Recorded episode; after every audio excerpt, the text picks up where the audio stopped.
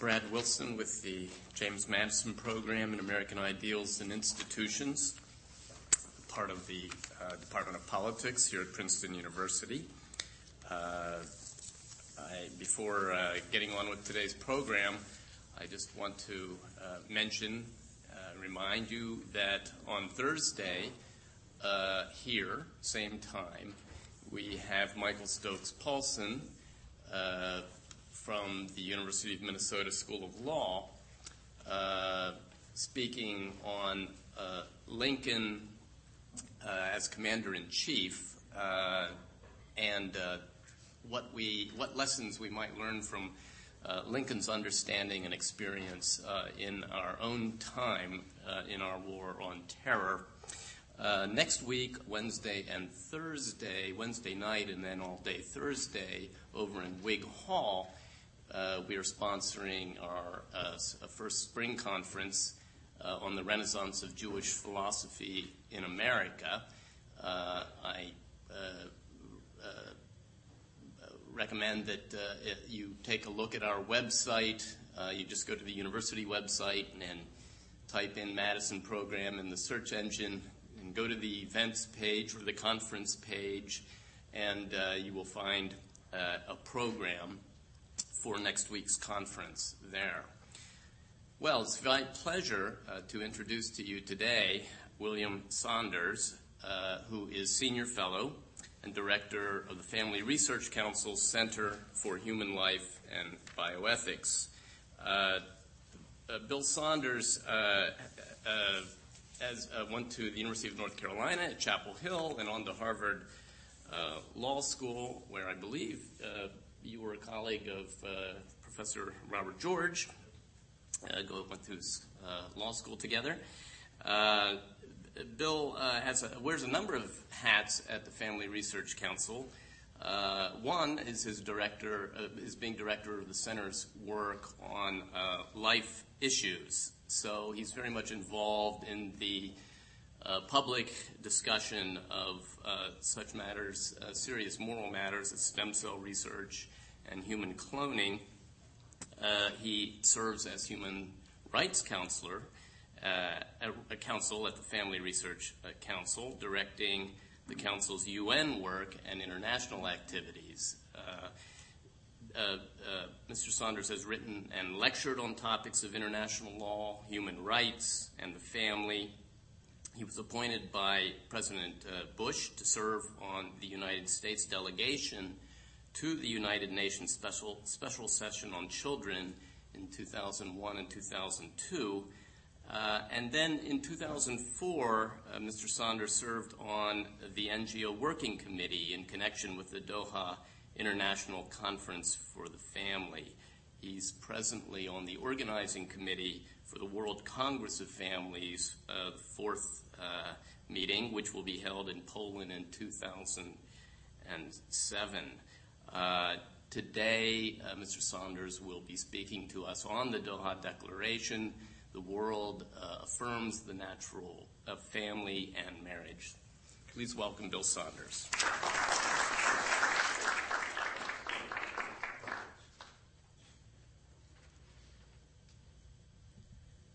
Afternoon. Um, in December 2004, the United Nations General Assembly observed the final event of the second International Year of the Family.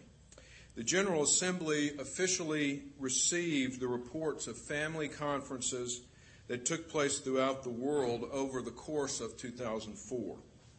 And it adopted a resolution that, quote, welcomed the hosting of the Doha International Conference for the Family from November the 29th to the 30th of 2004 by the state of Qatar and takes note of its outcome, which is the Doha Declaration. Now, the Doha Declaration had been negotiated at a meeting of uh, 70 nations in Qatar in November 2004. Of the 191 member states of the General Assembly, 149 served as co-sponsors for the resolution receiving uh, uh, that I just read excerpts from receiving the Doha Declaration in the General Assembly. Thus, uh, to anticipate my conclusion today, the world affirmed the natural family and marriage on that day while rejecting a right to abortion. In so doing, the Doha Declaration marked a high point in the long struggle against efforts to undermine the family and individual life at the UN. Presently, in the nation of Colombia, there are three lawsuits that are pending, each of which challenges Colombia's domestic law, which forbids abortion. Among other claims the plaintiffs are making in these lawsuits, they allege that international law requires Colombia to make abortion available. The same time, in Peru, the government has been ordered to take measures to provide reparations to a young woman who was denied an abortion several years ago.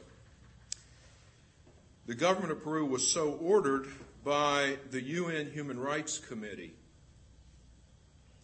And it was ordered to do so despite the fact that Peru's domestic laws forbid abortion. In the United States, in 2003, in its opinion in Lawrence v. Texas, the Supreme Court ruled um, or relied upon foreign law in overturning its own precedent of Bowers v. Hardwick and in holding that Texas's law against homosexual sodomy violated the Due Process Clause of the U.S. Constitution. The court looked to Europe, finding decisions of the European Court of Human Rights particularly illuminating to, as to, quote, values we share with a wider civilization, end quote. The court, the Supreme Court, relied on the uh, European Court of Human Rights decision, despite the fact that the European Court of Human Rights, in this case in question, had looked to a contemporary, unratified document, the Charter of Fundamental Rights of the EU, in order to interpret language in a treaty which was been adopted 30 years before the case came to court. So, in the case relied upon by the Supreme Court, or not relied upon, but cited by the Supreme Court, the European Court of Human Rights had relied upon a contemporary document to interpret the meaning of words in a treaty from 30 years before. So, in all three of these nations, courts are being asked to, and sometimes do, rely upon international law in one form or another to decide cases arising under domestic law, under national law. The same is occurring with increasing frequency elsewhere. So let's start with a little bit of the basics. What is international law? There are two kinds of international law. Um, there are treaties and there's custom. The United States Constitution treats the two differently.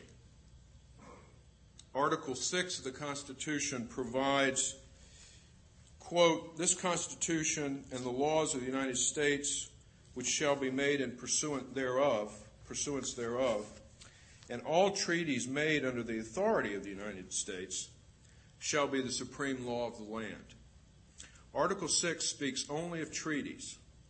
The reason for this is that the terms of treaties are clear. Treaties between nations are like contracts between individuals. Each party can read the written terms, the written language, and decide whether or not it wants to be bound by those terms, or whether it wants to negotiate new ones, or whether it simply wants to stay away from the agreement, uh, the treaty altogether. Custom, however, which is unwritten, always requires evidence to establish it. An example of a treaty concerning human rights is the Covenant on Civil and Political Rights, which was ratified by the United States during the presidency of George Bush, the elder. This was the treaty relied upon by the Human Rights Committee in the Peruvian case I mentioned before. The committee found the uh, Peruvian national had a right to abortion based on Articles 2, 7, 17, and 24 of the International Covenant on Civil and Political Rights. These articles concern the following the provision of a domestic remedy for violations of the covenant, the prohibition of, quote, torture or cruel, inhuman, or degrading treatment or punishment, end quote, the prohibition of, quote, arbitrary or unlawful interference with privacy, end quote, and, quote, the right of every child to such measures of protection as are required by his status as a minor. Now, for those of you that don't deal with this all the time, you might be wondering what is the Human Rights Committee? Where does it come from? What is it? Is it an international court? Similar to something you may have heard of, the International Court of Justice at The Hague? Or is it like one of the tribunals? Uh, perhaps on the news this morning I saw the tribunal that's trying uh, Saddam Hussein. Is it similar to one of those? Tribunals that were also set up for Rwanda and the Balkans? Or is it like a, a new institution called the International Criminal Court? Well, in fact, it's not like any of those. It's not a court. It's a committee. And in a university setting, I assume most of you know that committees are often to be avoided, sometimes to be feared. Um, it was created by Article 28 of the uh, Covenant on Civil and Political Rights. Now, under the uh, covenant, nations that have ratified the covenant, and again, it's like signing onto a contract. So you have the treaty, it's circulated among nations. Only nations that sign it are bound by it. Just like if you don't sign a contract with somebody, they don't, they don't ha- you don't have an obligation to them under that contract. So nations that have ratified the treaty have to submit periodic reports to the committee. I've been present in the, in the uh, UN when um, the United States has submitted a report uh, about 10 years ago. Um, and they proceed, uh, there's a, there's a podium, or not a podium, a, a dais with however many members are of the committee. It varies, let's say 18 or so.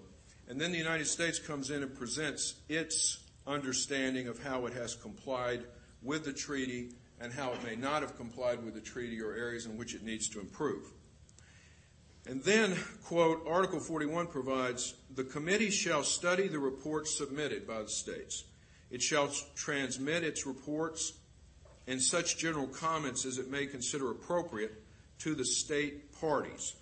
In other words, to the states uh, who have ratified or the states who are presenting their reports to it. The committee may also transmit to the Economic and Social Council these comments along with copies of the reports from the nations it has received.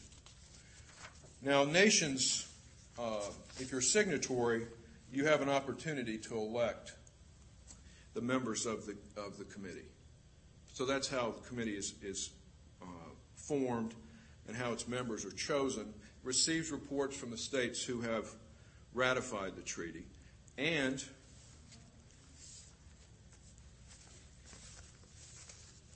it makes general comments that it considers appropriate to the state's parties as to the question of how they have fulfilled the terms of the treaty which they're bound by. Each human rights treaty results in the establishment of a committee. It's a committee peculiar to that particular treaty. They're not courts, and their interpretations of, of language in the treaty is not binding law in any sense. It is simply an opinion by a panel of experts as to the issues that may have been raised by the state submitting a report. Various committees have issued responses to state reports that are sometimes sh- scarcely short of ludicrous. For instance, the committee connected to the Convention on the Elimination of All Forms of Discrimination Against Women suggested that Belarus should eliminate Mother's Day and that China should legalize prostitution, both in the name of eliminating discrimination against women. Now, organizations committed to abortion rights or homosexual uh, rights, rights to homosexual or gay marriage, use the pronouncements of these committees either to argue for evidence of the development of a customary international law norm. And I'll return to customary international law in a couple minutes. Or they use these opinions from the committees to pressure the nation who submitted the uh, report into changing its own laws, which are allegedly not in accord with the international norms reflected in the opinion of the committee. This can be demonstrated, for instance, from a document entitled, quote, Summary of Strategic Planning from the Center for Reproductive Rights that was leaked in the fall of 2003 and which was subsequently placed in the congressional record by Congressman Chris Smith of New Jersey on December the 8th. And I want to read uh, several sentences, a long paragraph from that document. Okay. The document states, quote, the overreaching goal is to ensure that governments worldwide guarantee reproductive rights out of an understanding that they are legally bound to do so. Supplementing treaty based standards and often contributing to the development of future hard norms are, are a variety of soft norms. These norms result from interpretations of human rights committees, which I was just mentioning, rules of international tribunals, rulings of international tribunals, resolutions of intergovernmental political bodies, agreed conclusions in international conferences, and reports of special rapporteurs. Sources of soft norms include the European Court of Human Rights, the body cited by the Supreme Court in Lawrence v. Texas, the CEDAW Committee, provisions from the Platform for Action of the Beijing Fourth World Congress Conference on Women, and reports from the Special Rapporteur on the right to health. We'll get into some of these uh, in more detail in a few minutes, but the point is uh, these sources are being used, strategic planning, to create a hard law norm and to give governments the impression convince governments, in a sense, in a lobbying way, to believe that they are legally obligated to change their laws because they of these various sources. Now, I said uh, I mentioned customary international law. Two kinds of two sources of international law: treaties and custom.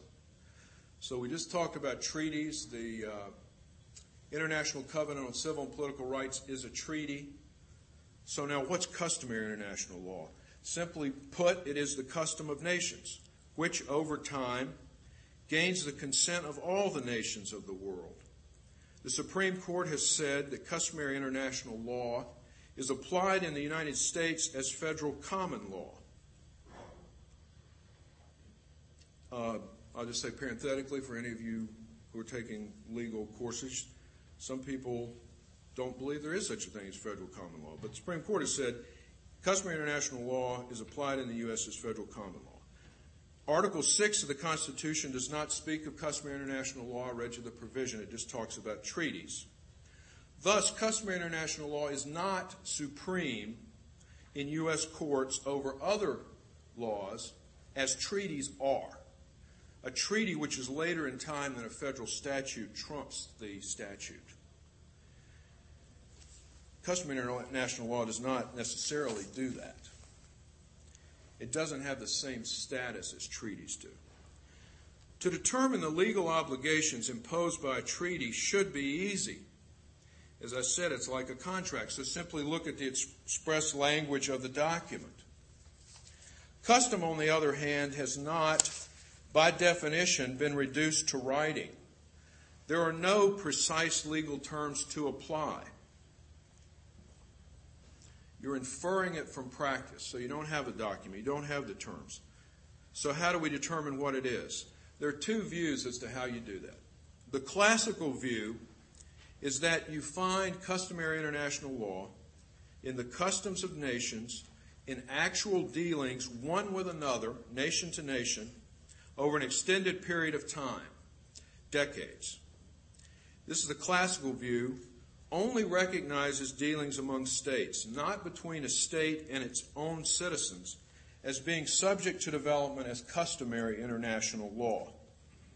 Opposed to the classical view is what might be called the bold position. The bold position, uh, as in this, in this instant, as does the classical uh, view, requires unanimity among nations. But in all other respects, the bold position differs from the classical view.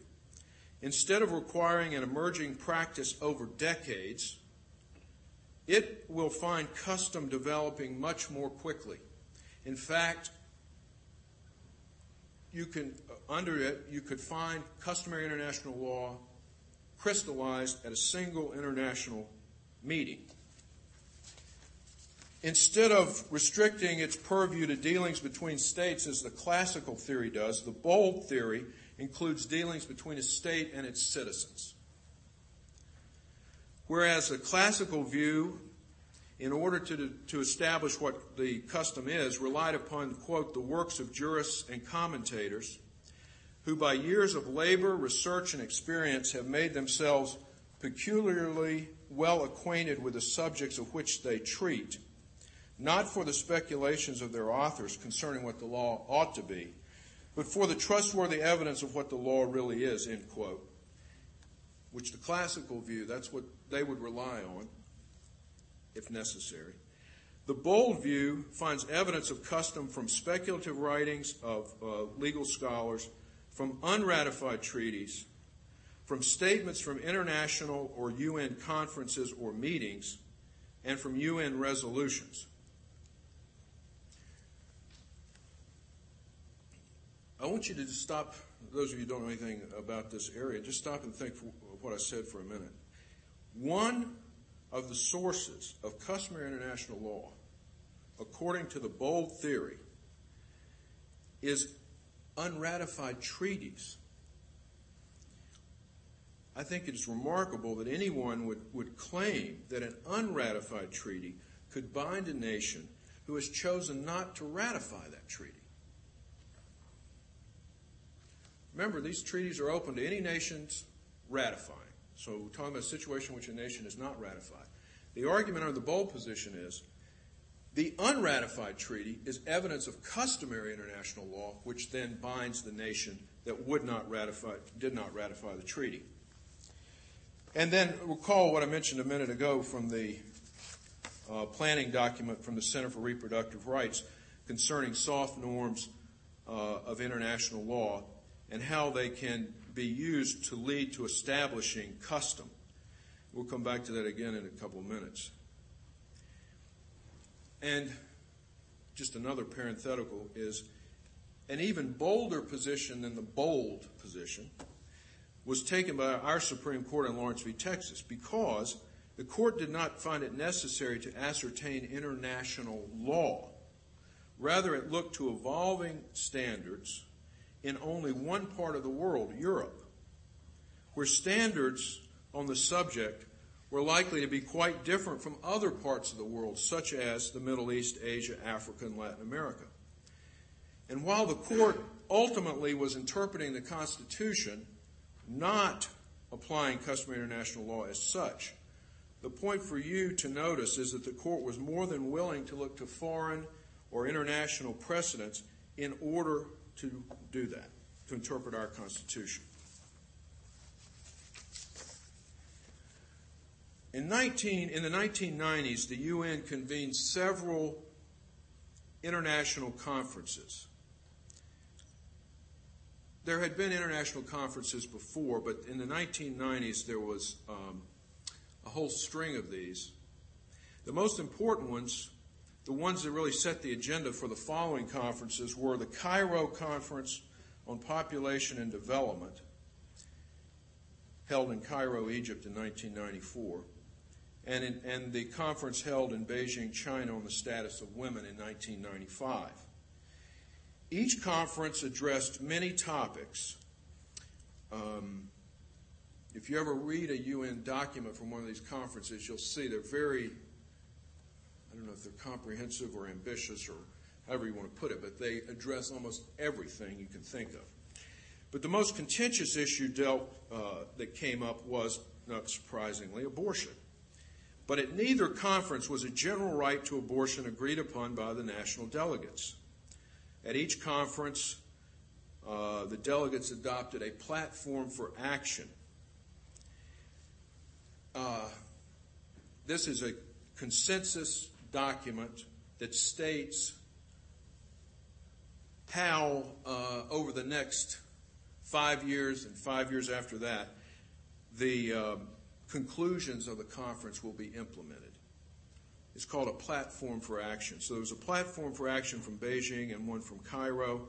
They were supposed to be reviewed every five years, forever, really. So 1994 would have been the fifth year, I mean, the 10th year review of the uh, Cairo conference. And the following year, last year, was the 10th year review of the Beijing conference.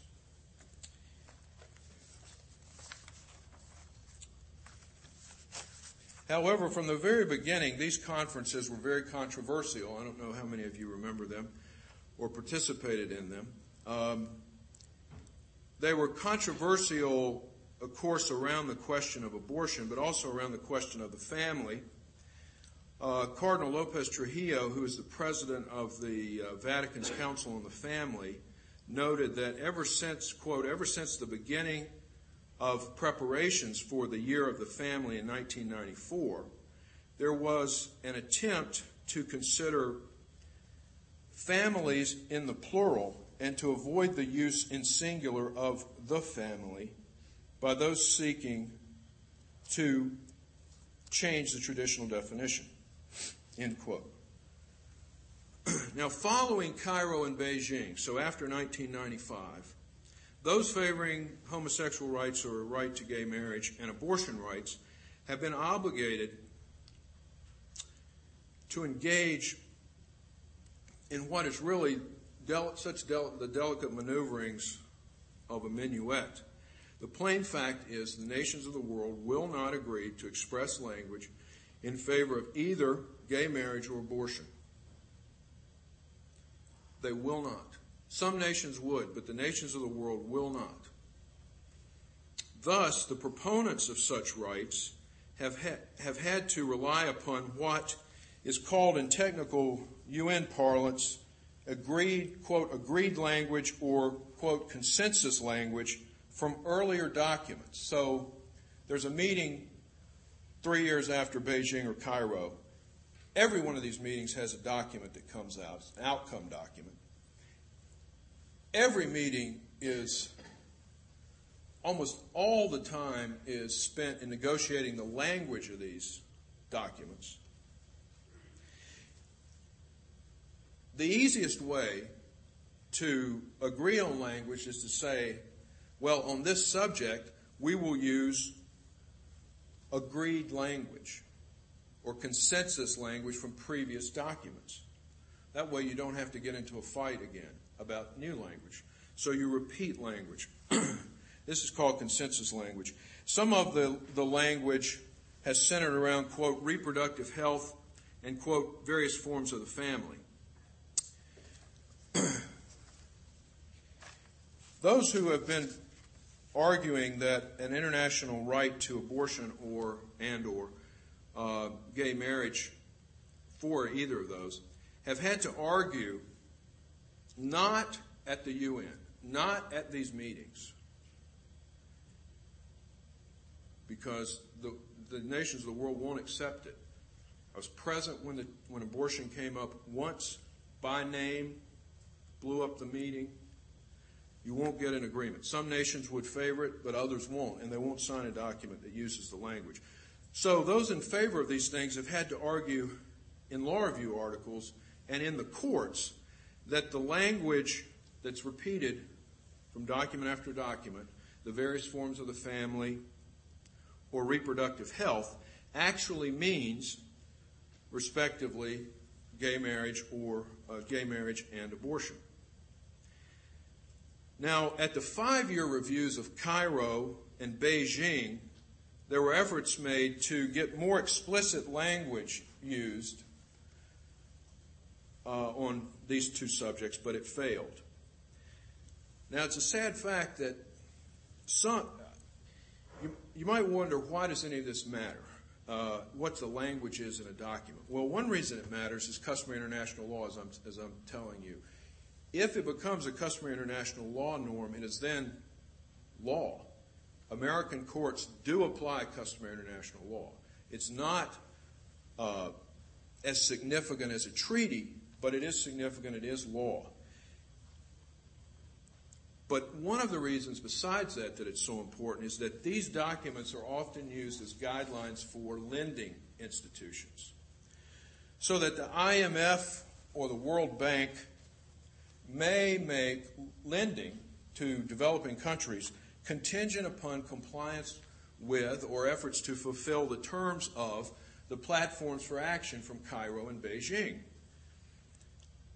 They won't, it, it won't be put in terms of you must legalize abortion, but the pressure will be placed on these nations to do that or to change their laws. The EU has done it uh, as well. The EU is a great, huge lender.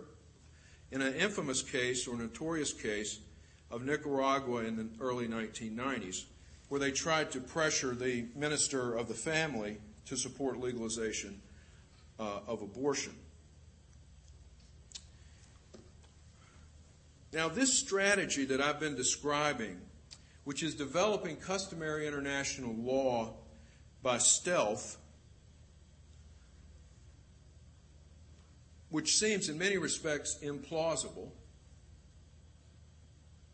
nevertheless had a real chance of success as long as it was unchallenged. The thesis behind the idea is we take these terms that are a little bit ambiguous or somewhat ambiguous reproductive health, various forms of the family. We repeat them over and over in document after document, at meeting after meeting, in platform for action after platform for action, and then we assert that that has become customary international law, and the meaning of the terms that are ambiguous is either abortion or gay marriage. Still, there was, a ch- there was a chance this strategy could succeed if it had not been challenged, but the challenge came in earnest uh, under the administration of George W. Bush. In 2001, the United Nations convened its special session on children. This was actually 10 years after a meeting, a previous World Summit on children. As I said, at these at these meetings, what you do is the delegates spend all their time negotiating. Those big rooms you see on TV, if you ever see the uh, UN, the delegate rooms, they'll be full. There'll be a chairman, and they will go through a document, phrase by phrase by phrase, with as many as 191 nations able to challenge it, suggest alternatives, amend it. It's quite can be quite a tedious process, and the, the heads of state then arrive on the last day and sign the document. So there's a there's built-in uh, incentives to end the negotiations in time for the heads of states to sign the documents. And in 2001, the U.S. convened a special session on children. Um, the U.S. delegation, which was the first international delegation under President Bush, did not support the same positions on abortion and, and the family that had been supported under the Clinton administration. In its final statement, which is attached to the to uh, to the to the outcome document, okay, every nation is there, 191 nations. Every nation can, if it wants to, attach an interpretive statement to the outcome document. You'll see what I mean by interpretive statement. So this was the first one under President Bush, and it was attached as official part of the record for the outcome document from the World, Uh, the special session on children. The U.S. in this statement said that it did not accept reaffirmation of either Cairo, Cairo's platform for action or Beijing's platform for action as endorsement of abortion. So, in other words, it's being argued that every time in these in these meetings that there's a phrase that says, and we something like we reaffirm the commitments or the outcome of the Cairo conference, the Beijing conference, and it may list many others. And it's been argued, and it was being argued, that by repetition of that language, this was somehow affirming a right to abortion, which is not mentioned uh, directly in those documents, but it's argued as under the term of reproductive health. So the U.S. stated that affirmation of Cairo and or Beijing did not, in its understanding, mean an affirmation of a right to abortion. And the U.S. said it did not accept that any of a host of terms that were used in this document having to do with reproductive health or uh, public health or um, social services included abortion. And furthermore, the U.S. said the following. I'm going to read you a paragraph from the statement. The United States reaffirms that, quote, the this is, I'm going to tell you about this quote in a minute, but this is, the United States reaffirms that, and then it quotes several sentences. The family is the natural and fundamental group unit of society and is entitled to protection by society and the state. The right of men and women of marriageable age to marry and to found a family shall be recognized, and motherhood and childhood are entitled to special care and assistance. That's the end of the quoted part, uh, the quotes within the quote. The U.S. goes on to say, it stresses, that is, the U.S. stresses the need to further address the importance of family stability, the role of fathers and parent child communication on responsible sexual behavior, as regards the phrase, quote, various forms of the family exist, end quote, the United States understands this to include single parent and extended families. The United States reaffirms that governments can support families by promoting policies that help strengthen the institution of marriage and help parents rear their children in positive and healthy environments.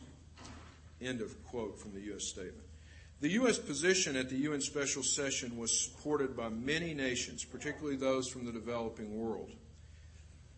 Efforts to advance new language, um, perhaps intended to be friendlier to uh, gay marriage, quote, the family in its various forms was defeated, and the language that had always been used, various forms of the family exist, was used. However, uh, advocates in favor of abortion rights and homosexual rights or gay marriage renewed efforts at regional UN conferences, and this was at almost every UN conference, regardless of the topic of the conference, to promote their views. The Center for Reproductive Rights, perhaps fearing its long term strategy that I read to you a few minutes ago, was going to fail in the United States filed a lawsuit in July 2001 in the Southern District of New York against President George W. Bush, alleging that customary international law had developed to include a right to abortion. So, this is what I mentioned before. The argument is somehow a right to abortion, not mentioned by name anywhere in any of these documents, has developed and binds the United States, it was alleged in this lawsuit. The lawsuit, though, was dismissed for lack of standing, which is kind of a technical term. It, it was, uh, it was no decision on the merits. Now, it is in this, what I call, context of conflict that the Doha Declaration assumes its importance. 2004 was the 10th anniversary of the Cairo Conference, and it was the 10th anniversary of the first International Year of the Family. So these conferences are called Cairo Plus 10 or the International Year of the Family Plus 10. Um, not poetic, but I suppose it's very descriptive. Now, the government of Qatar, which was chairman of the Group of 77, and you know what the Group of 77 is? It is the successor to the non aligned nations movement. The non aligned movement were those nations who, who didn't side with the U.S. or with the Soviet Union in the Cold War, but tried to chart their own path, included countries like Yugoslavia uh, under Tito and uh, India, etc., etc. It is composed of many more than 77 nations. It's well over 100, still called the Group of 77. So the government of Qatar in 2004 was the president of the Group of 77. So in that role, it wanted to do something particularly to uh, affirm the importance of the family and marriage and wanted to focus international attention on the pressures the family was under. The goal was to forge a renewed commitment to support and promote the family, and thus they came up with the idea of the Doha International Conference for the Family, which is the, that's the official name of it. Now, the, the aim of the Doha International Conference for the Family was to explore and analyze implications of Article 16.3 of the Universal Declaration of Human Rights. I'll tell you more about that in a minute. But it proclaims, quote, that the family is the natural and fundamental group unit of society and is entitled to protection by society and the state, end quote. The family is a natural and fundamental group unit of society and is entitled to protection by society and the state. So the aim of the conference was to take that language from the Universal Declaration and explore its meaning. It was a year long preparatory conf- uh, process before the Doha meetings, which were held at the end of November 2004. There were governmental events, regional dialogues, and hundreds of locally organized civil society meetings, including major conferences in Mexico City and Kuala Lumpur, Malaysia. During the final meeting in Doha in November of 2004, representatives from governments, civil society, the private sector, non governmental organizations, religious groups, and academia evaluated the outcomes of these preparatory events that were held around the world, reviewed the findings and documents from these conferences, and developed their own recommendation. This series of interlocking events concluded in, in, in Doha and, quote, revitalize public support for reinforcing family programs as an essential element in creating a just, stable, and secure world, end quote, which echoes language from the UN Secretary General who called uh, for the world to observe the 10th anniversary of the International Year of the Family. Now, as I mentioned, the effort was to focus on, on Article 16 of the Universal Declaration of Human Rights. And I haven't mentioned that before. I haven't mentioned the Universal Declaration. But it is the basis for all human rights treaties since 19 since 1948 when it was uh, released. And it is furthermore the bedrock of the United Nations system itself, in a sense, because it was the General Assembly of the United Nations who released the Universal Declaration of Human Rights in 1948.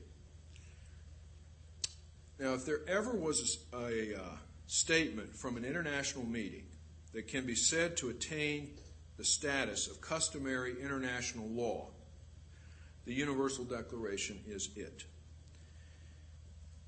What does it say about marriage, the family, and human life? I'm going to quote some of the provisions for you. Article 3 Everyone has the right to life. Article 16 Men and women of full age, without any limitation due to race, nationality, or religion, have the right to marry and found a family. The family is a natural and fundamental group unit of society and is entitled to protection by society and the state.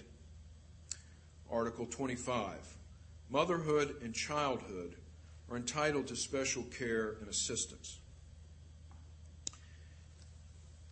If customary international law, as defined by what I call the bold view, which is it's enunciated at international meetings, it pertains to relations between the state and its citizens, and it's adhered to through a sense of obligation, then customary international law simply does not support a right to abortion, and it does not and it does support the natural family, as you can tell from those provisions I just read to you.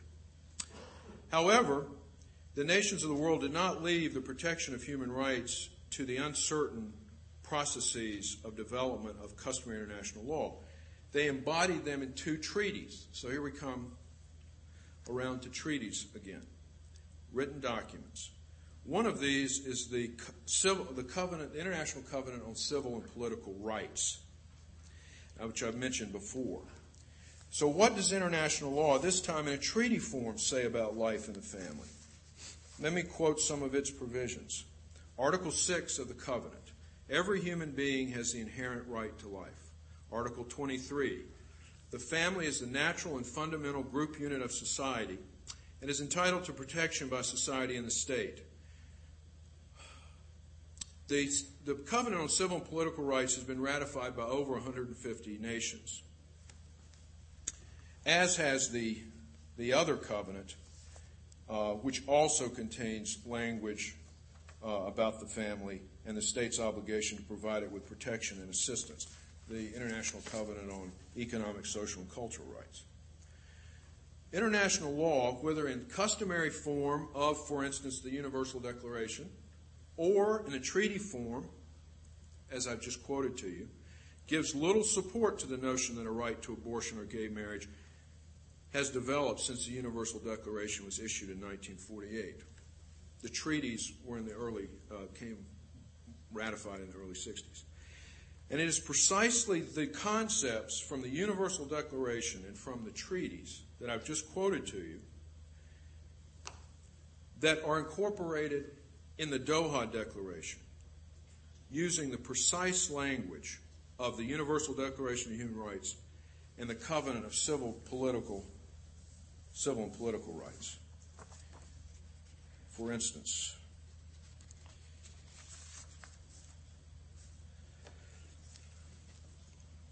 We reaffirm the family is the natural and fundamental group unit of society and is entitled to the widest possible protection and assistance by society and the state.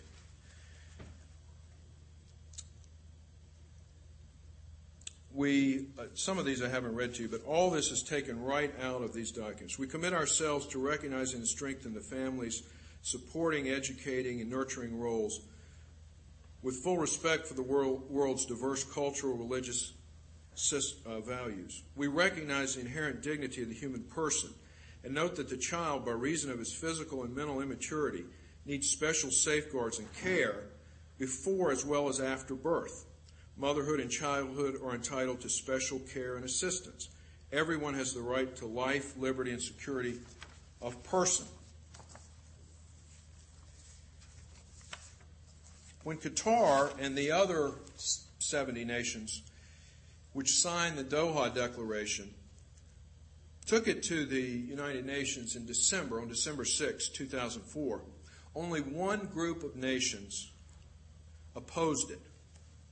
That was the European Union, which is, uh, they're kind of informal groupings of organizations. The Rio group is Latin America. The EU is the, it's called the EU, but it's, it's the European nations in their sovereign capacity, not as a unit. But anyway, was the EU bloc. The delegate from the Netherlands, who was chairman of the EU bloc, said, quote, although the family is the basic unit of society, its concept and composition has changed in the course of time. It is not up to the state to impose limitations on the basis of race, nationality, religion, which you will recall from the uh, Universal Declaration, I'm sorry, from the Covenant on Civil and Political Rights and the Universal Declaration, similar language. State may not impose limitations on race, national, based on race, nationality, nationality, or religion. And the delegate from Netherlands adds sexual orientation. End quote. So, not surprisingly, given that the Universal Declaration, as I read to you a few minutes ago, prohibits the state from putting limitations on marriage only, only on the basis of race, nationality, or religion, not sexual orientation, is not mentioned. The argument of the EU and the, uh, the uh, Netherlands delegate was rejected, and the declaration was accepted. The President of the General Assembly noted, "I particularly welcome the Doha Declaration." Quote: "I particularly welcome the Doha Declaration, which reaffirmed international commitments, including UN resolutions and declarations."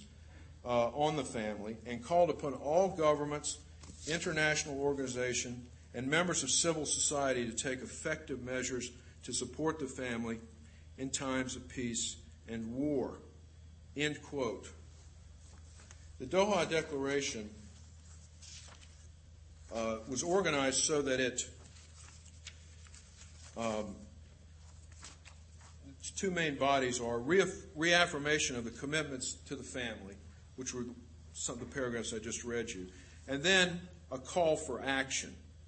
And the call for action was in the areas of cultural, religious, and social values, human dignity, the family, marriage, parents, and children. And so I'll just read you a couple of these.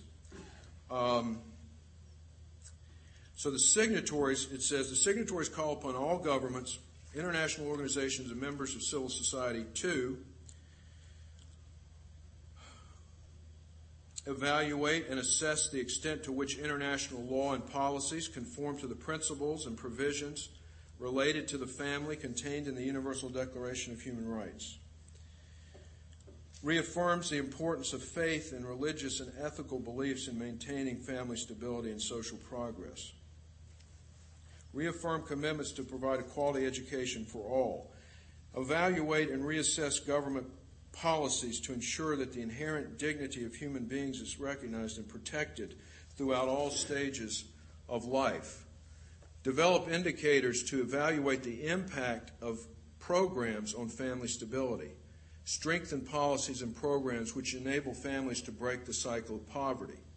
Enable and I'm sorry, evaluate and reassess government program uh, population policies particularly in countries with below replacement level birth rates. Encourage and support the family to provide care for older persons and persons with disabilities, etc., etc.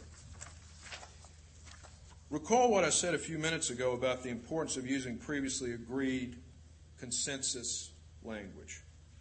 The language of the Doha Declaration is a preeminent example of doing just that.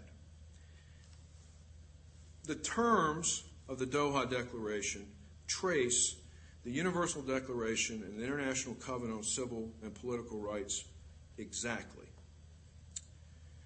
That language means today in 2006 what it meant in New York in 2004 at the UN meetings of the World Summit of Children in 2001 and what it meant when originally adopted in 1948 in the Universal Declaration of Human, Human Rights.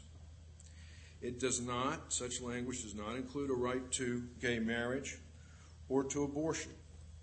Its reiteration in the Doha Declaration shows that customary international law has not developed. Remember, it would have to develop through consensus of the world's nations, has not developed to include such rights. The Doha Declaration is now an official UN document that will be cited at future UN meetings. It was developed by approximately half the nations of the world, or almost, and received um, at the General Assembly by consensus of the General Assembly. Through the Doha Declaration, the world affirmed long-standing commitments to marriage, the family, and human rights and human life. Individuals and organizations who wish to establish contrary rights, such as to gay marriage or to abortion, will, have, will now have to convince their fellow citizens that it is wise public policy in the service of the common good to, to adopt national laws or international treaties which do so. Thank you.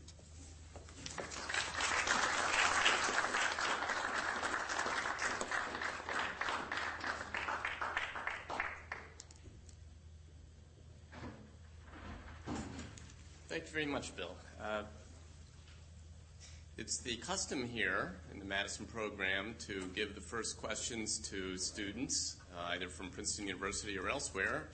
Does, is there a student who has a question?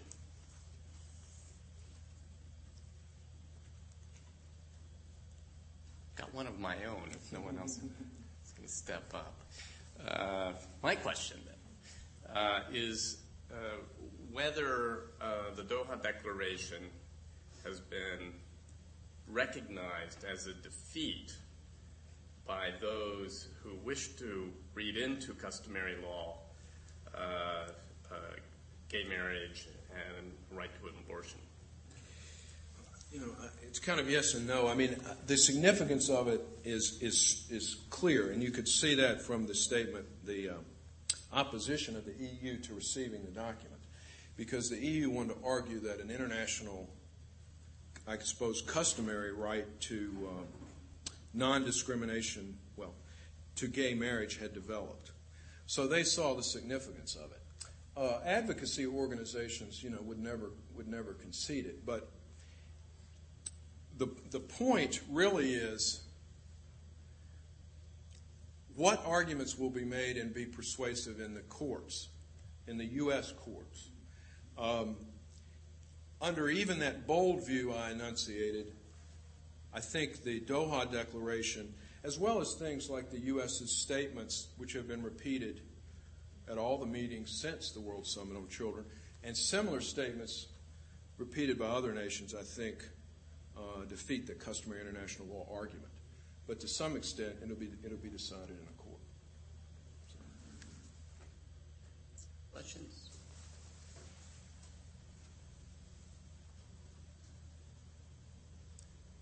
Yes, Dr. Mooney.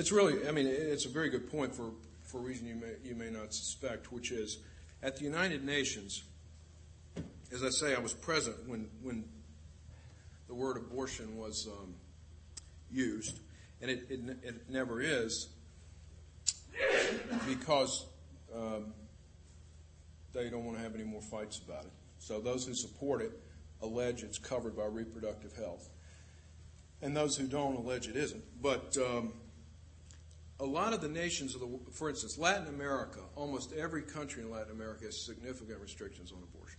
So their constitutions have restrictions. So a delegate to the United Nations from a Latin American country, by and large, cannot support any language that has to do with abortion. But um, international uh, bureaucratic class is, you know, politically liberal, and these delegates live in New York, and so they tend to not put up a fight over language, even if they know the other side is going to allege later it means abortion. So, in other words, they'll go along with it rather than argue about it. So, the choice of the delegates to the UN is very important, and most Latin American countries don't pay any attention to it. And you have countries like Mexico uh, being represented um, a few years ago by someone who wouldn't even let the Mexican head of the special session delegation meet with its, uh, her U.S. counterpart. They played games so that she couldn't even meet with them because they, they support the left's view on these things. So, who the delegates are is really important. A nation should have delegates that reflect its views, and if you don't know what its views are, then say the views of whoever is the, uh, the president or the party in power. But when I say they ratify it, that's a technical legal term, uh, which sometimes means, when I said about the U.S. ratified the, Co- the Covenant on Civil and Political Rights, the Senate has to vote on it. And they ratified it. So it was, it was ratified by the Senate. And it's, it's interesting because it was done under the Bush administration, uh, Bush, father Bush. And uh, you don't usually think of Republican administrations as being those that would sign on to human rights treaties because of all these problems I've been talking about. But in fact, they got it passed, but they added a provision saying the treaty was not self executing, which means the only way to put the provisions of the treaty into law is to enact statutes, which, which keeps the courts, the point being, it, and it was intended to keep the court out of interpreting the provisions of the treaty in the U.S. So it's kind of complicated. But when, but when I say ratified, I could mean a vote by the General Assembly or a vote by the body that has to approve treaties in a particular nation. You know, if the last two Supreme Court appointees have any uh, case history decisions regarding customary law, the weight, pertinence of it, et cetera? Um, I, I'm trying to think if I. Yeah, I. I um,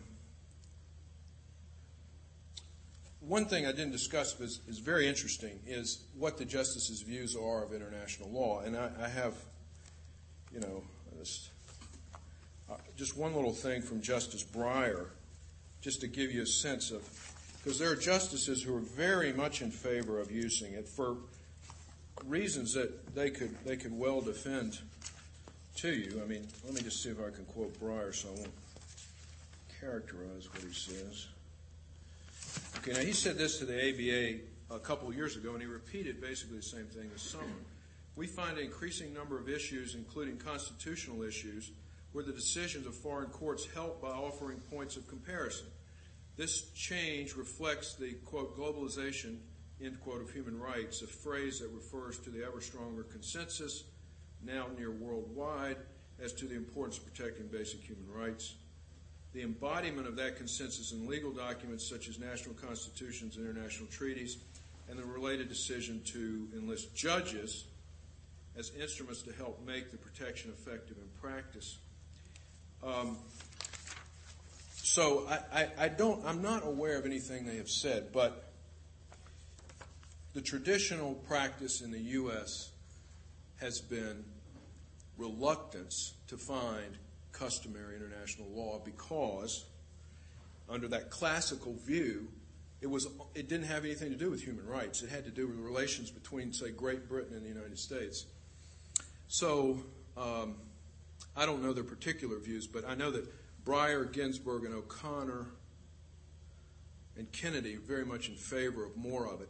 And in fact, maybe to your surprise, Rehnquist um, several years ago was, was, the first person to kind of write about it. So I don't know for sure where they stand, but um, there was an important case about two years ago called Sosa, in which the Supreme Court refused to find an implied cause of action on a human rights allegation. Because even if you can find something violated, a law, a, a custom violated, the question is, can you sue I mean, who, you know, I said they threw out the court of the Center, the case for the Center for Reproductive Rights in the Southern District. Didn't have standing. Well, do I have standing to assert a violation of human rights? Well, the Supreme Court said a couple years ago, we're not going to imply it. If there's going to be one, it's going to have to be written. Congress is going to have to create a cause of action. I, I happened to see that part of the hearings with Judge was. Oh yeah, yeah, yeah. That's right. He was very critical of foreign law, which is not precisely the same thing, but it's prob. The only reason I I don't want to get too technical about it, but foreign law just means, like I said, they looked to the European Court of Human Rights. They didn't say they were bound by it, but they looked at it to illuminate their consideration. And Breyer, I mean, uh, Alito is very negative about that. Um, so I assume he would not be. Well, I, I, my understanding of Alito's uh, statement was that he was against the use of foreign law in the of the meaning of American constitutional provisions, right? Um, so something like cruel and unusual punishment or something like that, he wouldn't look to what courts have done in other nations or what legislators have done. He'd only look to American precedent and so forth. Um, but, you know, it still leaves open the question of what foreign law is applicable through American courts yeah. Uh, because either it's it's it's it's uh, uh, ratification, if you will, by the American Congress or however such law. Yeah, I mean, it. wouldn't rule out customary international law, but uh, it would rule out, if he, if he were writing the majority, what was done in Lawrence v. Texas, where he wouldn't look to the European Court of Human Rights to understand the meaning of the Constitution. It Doesn't say what he'd do about customary international law, but I do, I will say this. There's been a growing surge of argumentation about customary international law, which goes back all the way to a Filartiga case back in uh, the late 70s. And that has just about come to an end because a lot of the scholarly commentary has shown that that's not the traditional way customary international law develops. And in that Sosa case in the Supreme Court, they backed away from implying a cause of action. So if you don't have a cause of action, you can't sue. In a sense, you could say, what difference does it make if I? So that's peaked. Quite sure. Any other questions? Yes, sir. I'd like to consider the issues of compliance and enforcement. Uh, It's one thing to deal with uh, treaty law, and less, less to deal with customary law. When you deal with the United States, you deal with compliance. There's hundred eighty-nine countries in the United States.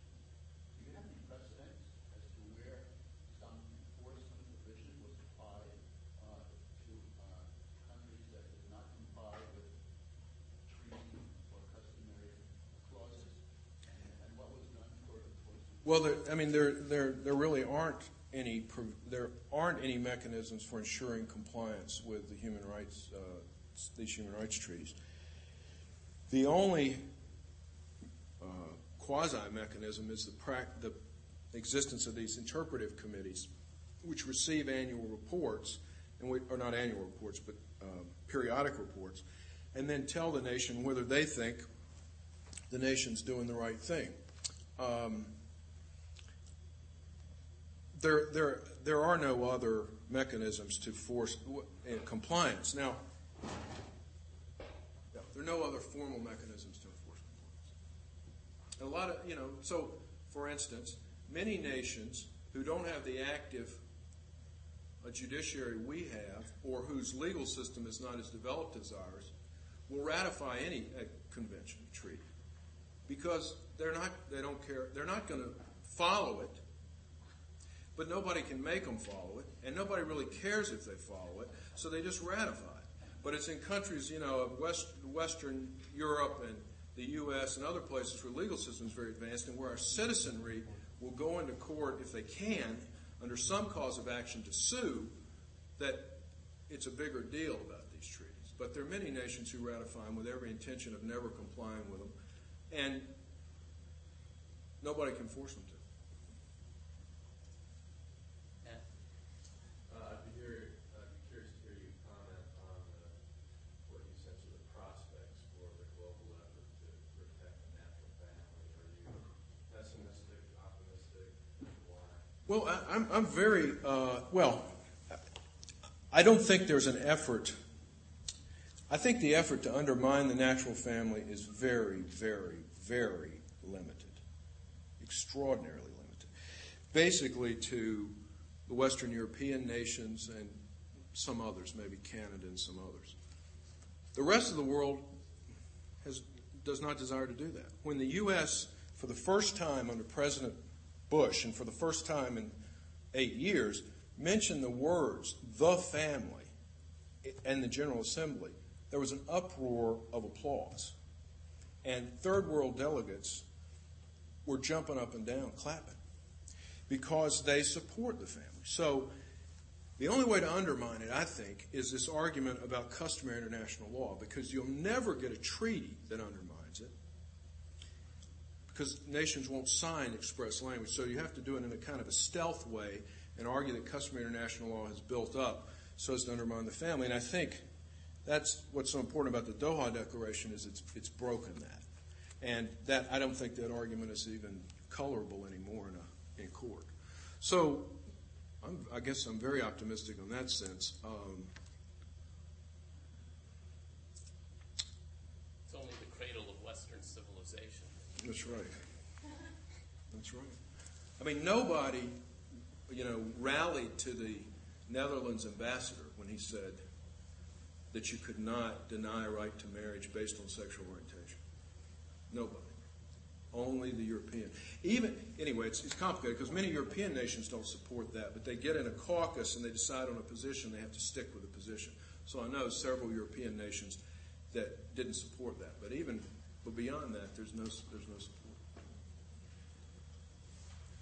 American courts do have a special relationship with English courts.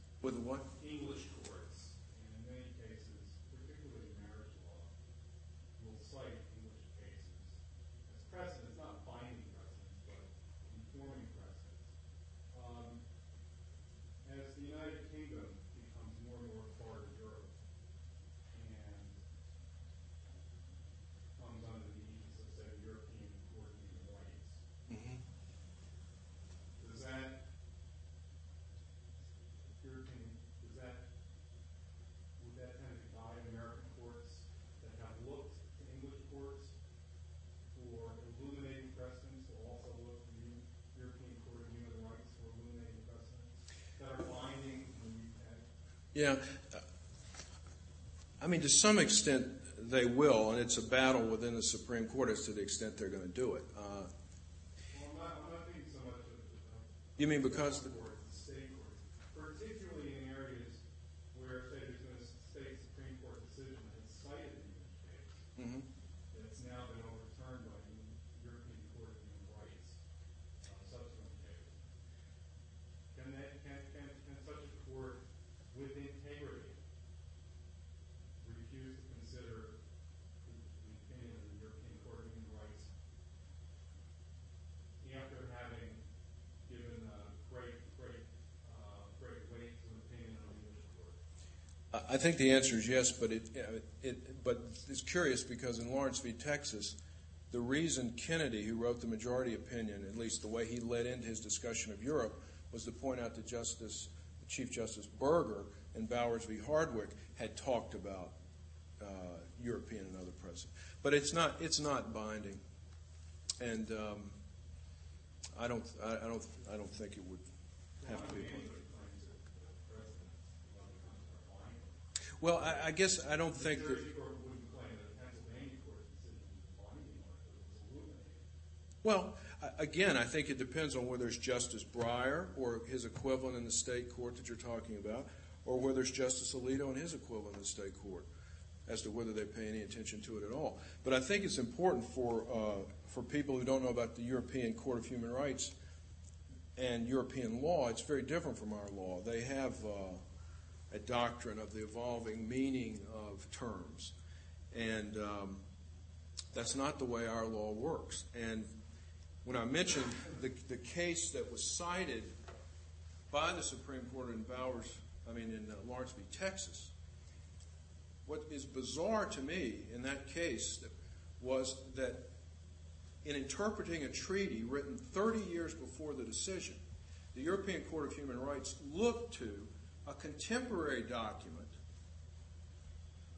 from a different legal body, which is the European Union, this was the Council of Europe, to interpret what words meant in a document adopted by parties 30 years before.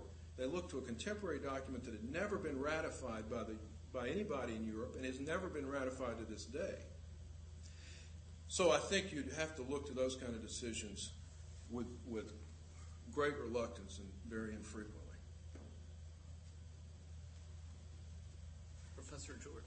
Uh, Bill, I don't know how widely uh, practiced polygamy is in the Islamic world, but my understanding is that it is sanctioned uh, under Islamic law and it is practiced in some places. It might be practiced along class lines, I'm not sure, you probably do. But I wonder to what extent the official Muslim embrace of that practice uh, compromises the efforts of pro-family forces to build alliances between, uh, you know, say, the Latin American countries and the Muslim countries. Does it become an issue, or does sort of everybody just not talk about it? Well, several parts to that answer that is it, it's it's not a big issue because the the words and the language used and it has been used all along talks about the natural family, and there's no no uh, references to polygamy. So the question is, how can Muslim countries where they have polygamy endorse this kind of language? And there was, um, as I mentioned earlier, there's this language called various forms of the family exist, and that language is, you know, it goes goes back to Cairo or beyond. But what is usually the statement that is usually put in one of these consensus documents at the end of a session is something like this. Okay. This is from the uh, UN Special Session on Children, and its consensus document was called A World Fit for Children. Um, it has a long paragraph, well, not, not comparing UN talk, not that long, but a pretty long paragraph dealing with the family. And at the end of it, it says, bearing in mind that in different cultural, social, and political systems, uh, various forms of the family exist. So that's that's where the Muslims that we don't have that in the Doha Declaration, and they endorsed the Doha Declaration. So you'll have to ask them why they did it, but that's that's how it's gotten around in most UN meetings. How widespread is the practice and, and how invested in protecting it is the are the Islamic nations? You know, I, I, I'm I'm not an expert in it, but my impression from my contacts uh, in that world is that it is a class thing. It's the richer people who have who the richer uh, men who are likely to have more than one wife. So I, I don't I don't really know if kind of in rural in rural uh, parts of the Middle East and other places it's practiced. Forgive me if you, if you pointed this out, but is the, is the natural family anywhere defined in the Declaration? No, I mean not in so many terms. Well, do you mean Is there any, anything that would lead a Muslim to think that it's really suggesting monogamy? Uh, well, you know, um, I can tell you that in the conversation surrounding the holding of the Doha conference, it was clear to everyone that this did not uh, endorse polygamy, and the Muslim nations didn't care because they wanted to they wanted to support the natural family. This doesn't attack polygamy, it doesn't endorse it, but they they made no issue of it and didn't, didn't want to. So, what, what is it that they would agree to along with the monogamists as to what the natural family is? I, you know, I think they're, they're, the natural family means what a mono, oh, well, what anybody would say, husband, wife, children. Beyond that, you might, I mean, some of them, I mean, some of what we consider an extended family, they consider the family. So they might say, an uncle is like a brother. Uh, They don't even have a different word for it. They'll call him brother. But what they're endorsing here is the terms as used in the Universal Declaration, which does show a family as a marriage between one man and one woman. So, Yeah, but I mean, as I understand polygamists, they claim their form of marriage meets that standard because each marriage is an individual marriage. It's, Yeah. you know, Harry and Sally, Harry and Jill, Harry and Nancy. yeah, Um, yeah. so, they, so they distinguish their position from polyamory or something like that, where everybody, you know, the group is, we're all married to each other, you know, Yeah. sexual relations wider than, than what you have in polygamy. But, um, I, I don't know. I, I mean, I've you know, um, you might. Well, anyway, I mean, I, I don't know. I don't know how the the head of Qatar would answer that question. You know, the sheikh. I don't know. I don't know. Fair enough. Yes, sir. It strikes me that the framing of the issue in terms of protecting the traditional family, avoiding its undermining, being pro-family, is setting up a bit of a straw man uh, in that if gay marriage were legalized worldwide tomorrow, there would be no danger to the uh, institution of the traditional heterosexual family. Isn't the really the relevant question whether or not instituting gay marriage would be of benefit to those very, very limited number of people who would be involved and directly affected, rather than pretending that it's actually going to have a detrimental effect to the overwhelmingly strong institution of defense. Well, you know, if that, if that's the question, then, you know, it can be proposed and a treaty can be adopted. But what you can't do is through customary international law purport to find an international consensus behind uh, gay marriage. So the, nation, the nations who were involved in the Doha process thought it was important to reaffirm the, the traditional natural family. Didn't say anything one way or the other about gay marriage. So if you know, if what's if, if that's if what you said is true, the simple answer is for the nations to pass to have a treaty, or for a na- or a nation to pass a law, but not do it through customary international law. One more question. Yeah, if, for those of us who think that we would be in society to have same-sex marriages, there's concern then that you have by running of a, you know, this adult language, it sounds like in, in these To, movies. to some extent, it is. So, you know, what with the eu- euphemism, uh, of the country in Jersey, and, uh, just create a whole shadow law for uh, same-sex marriage. So why wouldn't, You've what do you think the chances of someone doing that in, in these uh, international lines? I don't think it. I mean, I don't think it's going to happen. Uh, I, I don't know. If, um, see, I think the important thing is, if if you you know if you do believe that it's a good, it would be a good thing or not a bad thing, convince your fellow citizens, or if Canada believes it, convince the other nations, pass a treaty um, to do it. So I think that then puts the issue on the table where it should be, which is a discussion among members of, say, a democracy or a, uh, a world assembly. So I don't expect any kind of what you were talking about shadow thing or whatever to develop. I think that um, I think at this point, if it's going to be proposed, it's going to have to be out in the open. Well, then that's what's happened here in New Jersey, where they've taken all existing, the beginning to unravel all laws and add a few sentences regarding domestic partnership. And it's basically will exist. will- You mean that you'll have domestic partnerships uh, or their equivalents in, for homosexuals, and you'll have marriage for type.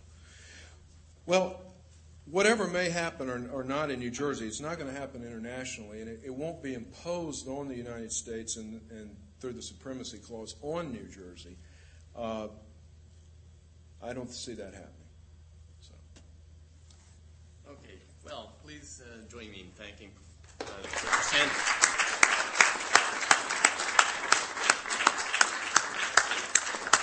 We hope to see you on Thursday. We have a reception uh, in the back. Please join us for that.